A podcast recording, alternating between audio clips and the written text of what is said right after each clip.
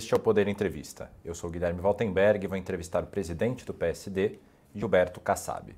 Kassab tem 62 anos, é economista e engenheiro civil e preside o PSD desde a sua origem em 2011. Foi deputado federal por dois mandatos, vice-prefeito e prefeito de São Paulo. Também foi ministro dos governos de Dilma Rousseff e Michel Temer. Hoje é secretário de governo em São Paulo, na gestão de Tarcísio de Freitas. Presidente, muito obrigado por ter aceitado o convite. Eu que agradeço, Guilherme, a oportunidade, uma satisfação muito grande estar com você e aqueles que nos acompanham. E eu agradeço também a todos os web espectadores que assistem a esse programa. Essa entrevista está sendo realizada ao vivo no estúdio do Poder 360 em Brasília, em 17 de fevereiro de 2023. E para ficar sempre bem informado, inscreva-se no canal do Poder 360, ative as notificações e não perca nenhuma informação relevante. Eu começo a entrevista perguntando: presidente, o senhor apoiou a candidatura do presidente Luiz Inácio Lula da Silva no ano passado, no primeiro e no segundo turno. Como é que ele está se saindo como presidente? Primeiro, registrar, Guilherme, que eu não apoiei. O partido ficou neutro. O partido liberou seus filiados, suas lideranças, para que cada um tivesse a sua opção. Como presidente nacional do partido, eu entendi que era muito mais adequada a minha posição de neutralidade. E assim foi até o final para que a gente pudesse justamente fazer o que acontece, o que acontece hoje. Ter um partido unido, com uma liderança na sua presidência, que tivesse como principal responsabilidade a unidade, a união do partido. O que acontece? É, quase 60% do partido no primeiro turno já apoiou a candidatura do presidente Lula. Isso é, levou a esses líderes, né, capitaneados pelo Otto Alencar, que é o nosso líder no Senado, e Antônio Brito, líder na Câmara dos Deputados, a aceitar um convite do presidente Lula para que liderasse dentro do partido a proposta de o partido integrar a base do governo Lula. Isso aconteceu, isso foi discutido intensamente entre aqueles que apoiaram e que não apoiaram o presidente Lula e acabou surgindo a definição de sermos base do governo Lula, portanto o partido é base do governo Lula e tem nas suas lideranças principais na Câmara e no Senado os protagonistas dessa aliança. O senhor criticou recentemente as críticas que o presidente Lula fez ao presidente do Banco Central, Roberto Campos Neto, dizendo que eram prejudiciais ao país. Lula recuou. Fica alguma rusga? Olha, o, o que eu fiz não foi nem uma crítica, Guilherme, foi um alerta. O alerta no sentido de é, lembrar a todos que economia é algo muito sensível. E o presidente da República e o ministro da Economia, em especial, quando se manifestam em relação a temas da economia, provocam sempre repercussão. Repercussão que pode ser nociva à condução das políticas públicas no país, nociva às projeções, ao planejamento das empresas, das instituições financeiras. Então, o, o que eu fiz com muito, de uma maneira muito respeitosa é esse alerta. Nós estamos no início do governo, nós estamos nos primeiros dias.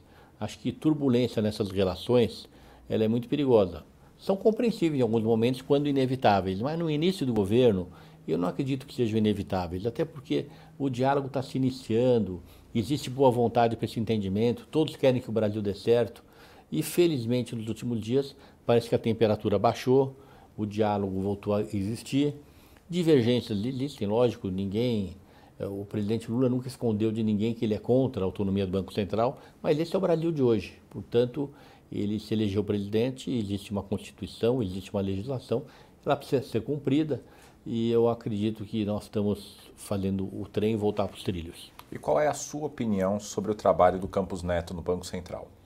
Olha, eu tenho muito respeito pelo presidente do Banco Central, Roberto Campos Neto. Acho ele uma pessoa muito bem preparada. Acho ele, do ponto de vista cultural e profissional, também com um embasamento muito forte. Ele é uma pessoa muito bem intencionada. Gosto dele, portanto, como pessoa. Gosto da sua atuação à frente do Banco Central.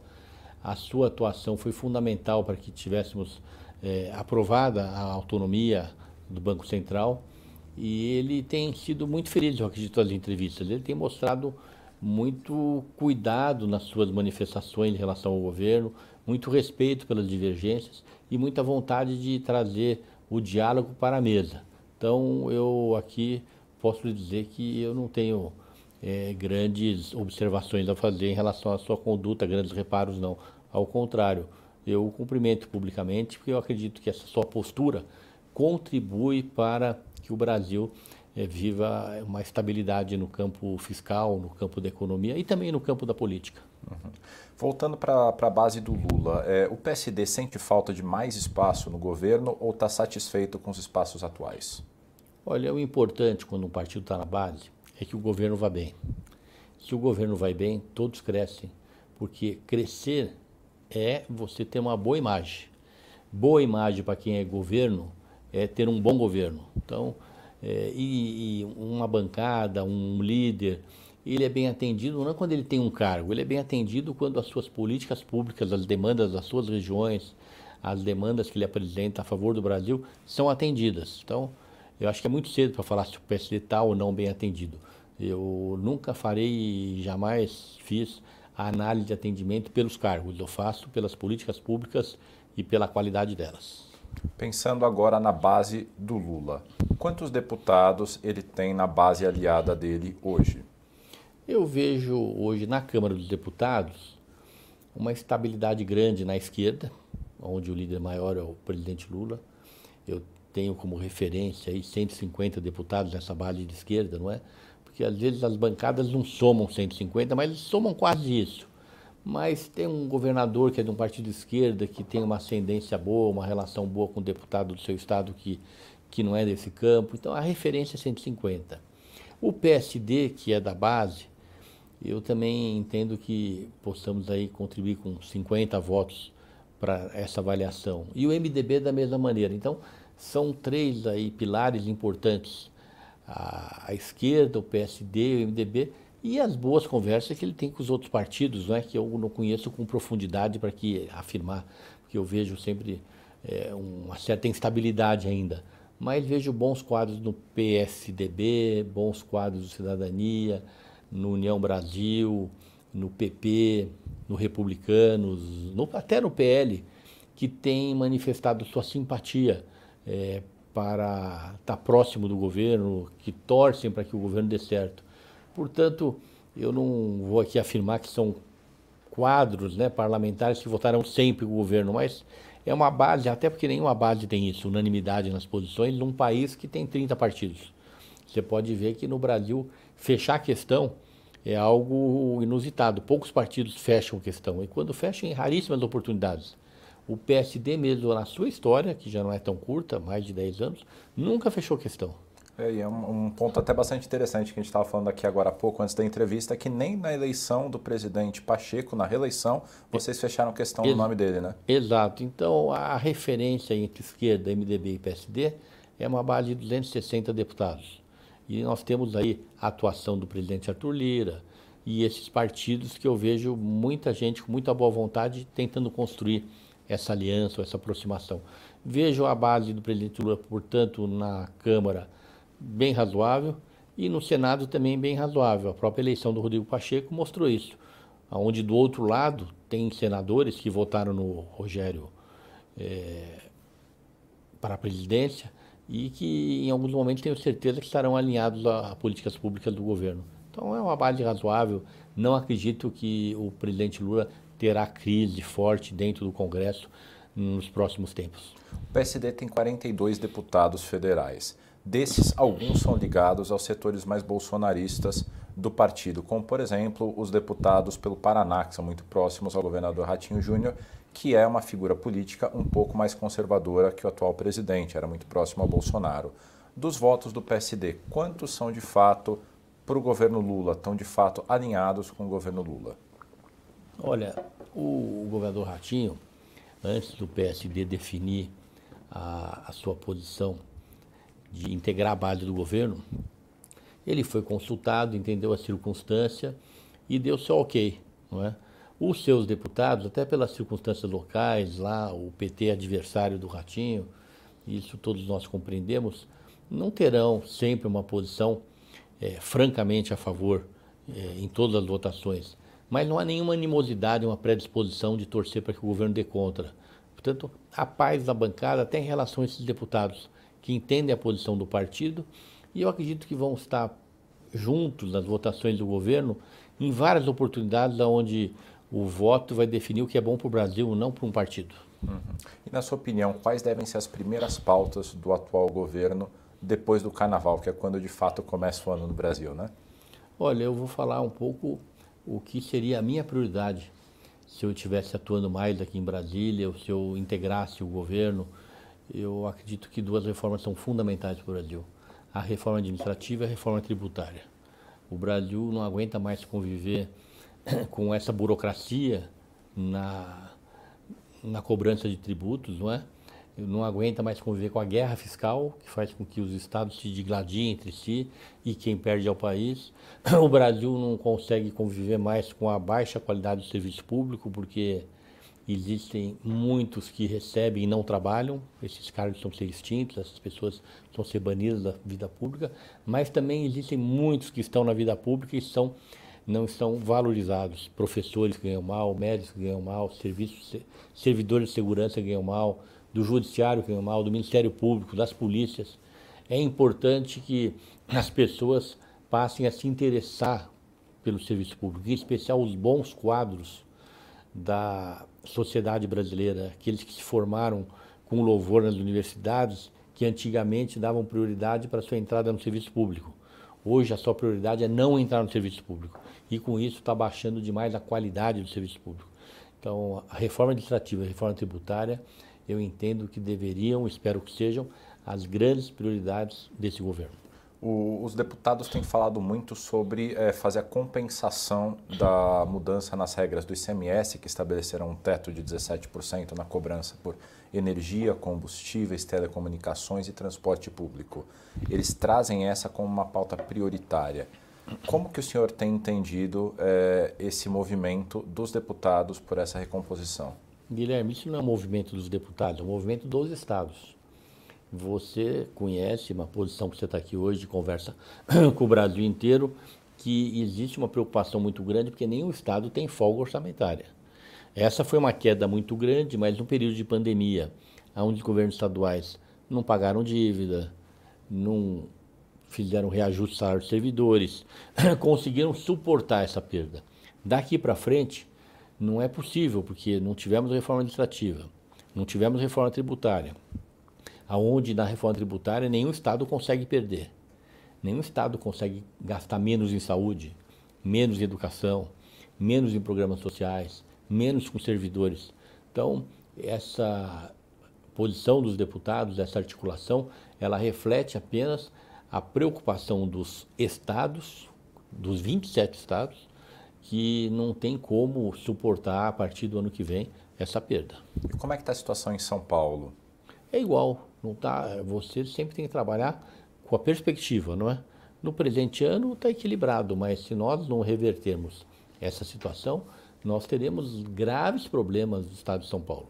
Portanto, São Paulo se associa a esse posicionamento dos parlamentares dos outros governos estaduais, dos outros estados, para que a gente possa encontrar uma reposição desses valores, porque São Paulo tem demandas enormes, né? No campo é um da país, né? Sim, mas você sabe que as periferias das grandes cidades hoje vivem uma situação social muito difícil.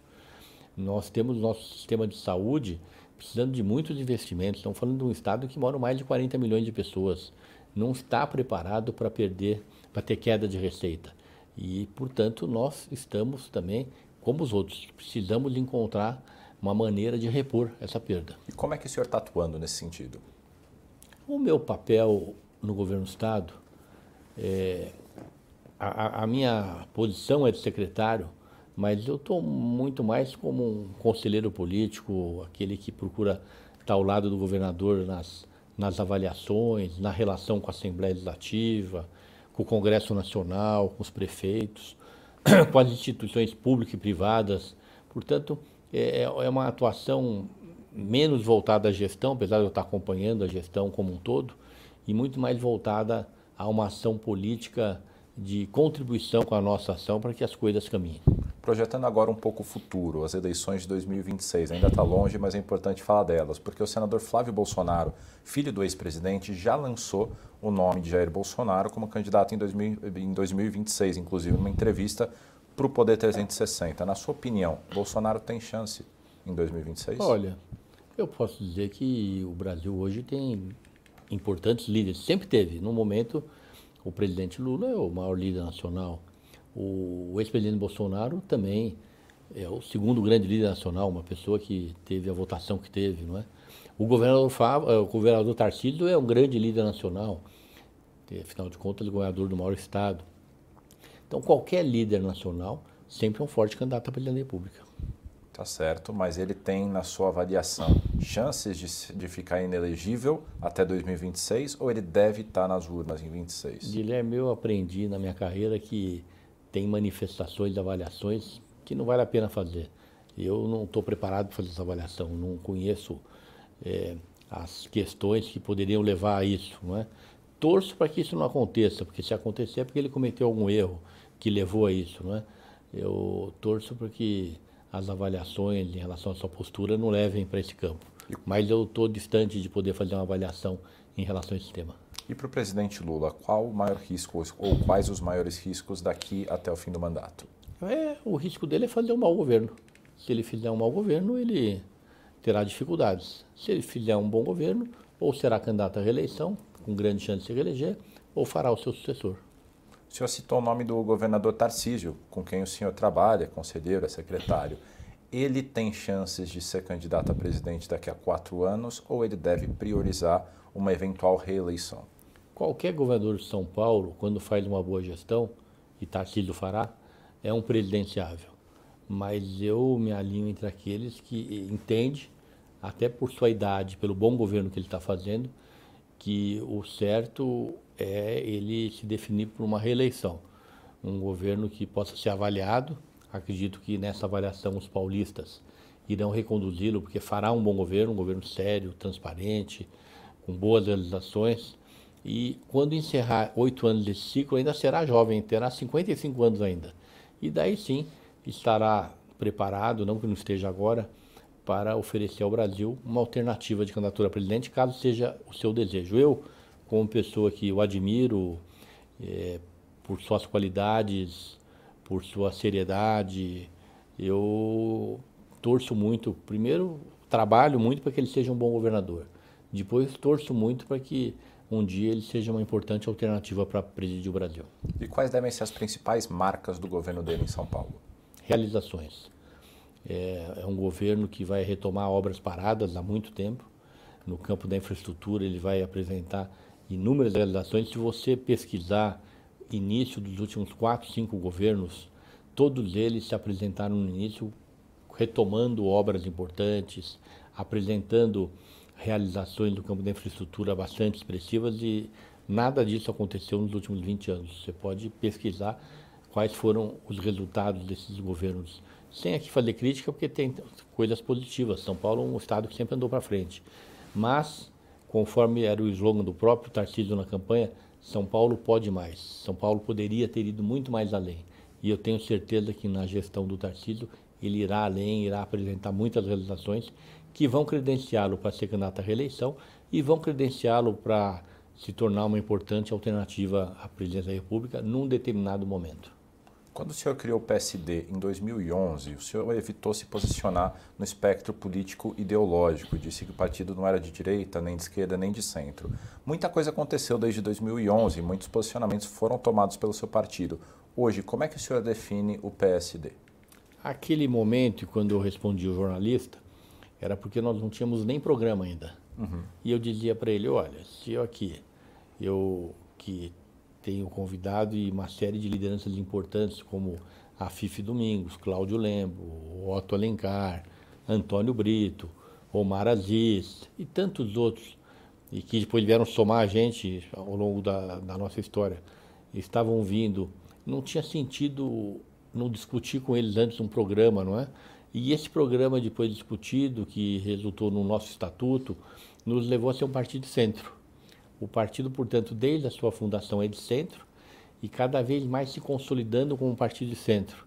Em São Paulo, por exemplo, participando de um governo de centro-direita, porque tem forças de direita que apoiam o Tarcísio e forças de centro como a nossa que o apoiam. Então, hoje eu posso lhe afirmar tranquilamente, é assim que a sociedade nos vê, como um partido de centro na política brasileira. Maravilha. Vamos fazer um jogo rápido com alguns temas que são considerados polêmicos em geral pela opinião pública. Eu vou citar alguns temas e queria a opinião do senhor se o senhor é a favor ou contra uma eventual é, autorização desses temas ou é, manter eles é, na ilegalidade, enfim, da forma como eles são hoje em dia. Vamos lá? Qual é a sua opinião a respeito da flexibilização nas leis do aborto? Sou contra. Qual a sua opinião na flexibilização das leis é, que têm permitido o uso recreativo, por exemplo, da maconha em outros países? Sou contra. Qual que é a sua opinião a respeito do teto de gastos? Sou a favor. E com ressalvas. Acho que o teto precisa ser aperfeiçoado, excepcionalizações precisam existir. Como a própria pandemia mostrou, foi uma excepcionalização, a lei do teto funcionou, com autorização da excepcionalidade. Então, Sou a favor, por exemplo, que se retire gastos da saúde do texto, do texto. E algumas outras circunstâncias que a gente pode, com profundidade, em algum momento analisar. Qual a sua opinião sobre a mudança do COAF, do Banco Central, para o Ministério da Fazenda? Sou contra. Qual a sua opinião a respeito do voto é, chamado voto de qualidade do CARF? Sou contra. E com relação ao imposto sobre heranças e grandes fortunas? Sou a favor. Com relação ao BNDES ter projetos no exterior? eu sou a favor de uma fiscalização muito rigorosa por conta dos erros do passado. Houve erros gravíssimos de conhecimento público, portanto, uma posição também radicalmente contra não tem sentido, um banco como o BNDES. Mas a prioridade deve ser o Brasil. E financiamentos para projetos no exterior precisa passar por um processo de compliance e fiscalização muito grande. E com relação ao estabelecimento de mandatos para os ministros do Supremo Tribunal Federal? a minha visão é um pouco diferente. Eu acredito que devemos ter uma idade mínima, 55, 60 anos, porque já serão 20 anos, porque a aposentadoria é 75. E quarentena, quando deixam de ser ministros, um período é, definido por lei que o impeçam de ter atividades no campo da advocacia e no campo político. Chega ao final essa edição do Poder Entrevista. Em nome do jornal digital Poder 360, eu agradeço ao presidente do PSD, Gilberto Kassab. Eu que agradeço a oportunidade a você e também agradeço a todos aqueles que nos acompanham. E agradeço também a todos os web espectadores que assistiram a este programa. Essa entrevista foi gravada no estúdio do Poder 360 em Brasília, em 17 de fevereiro de 2023. E para ficar sempre bem informado, inscreva-se no canal do Poder 360, ative as notificações e não perca nenhuma informação relevante. Muito obrigado e até a próxima.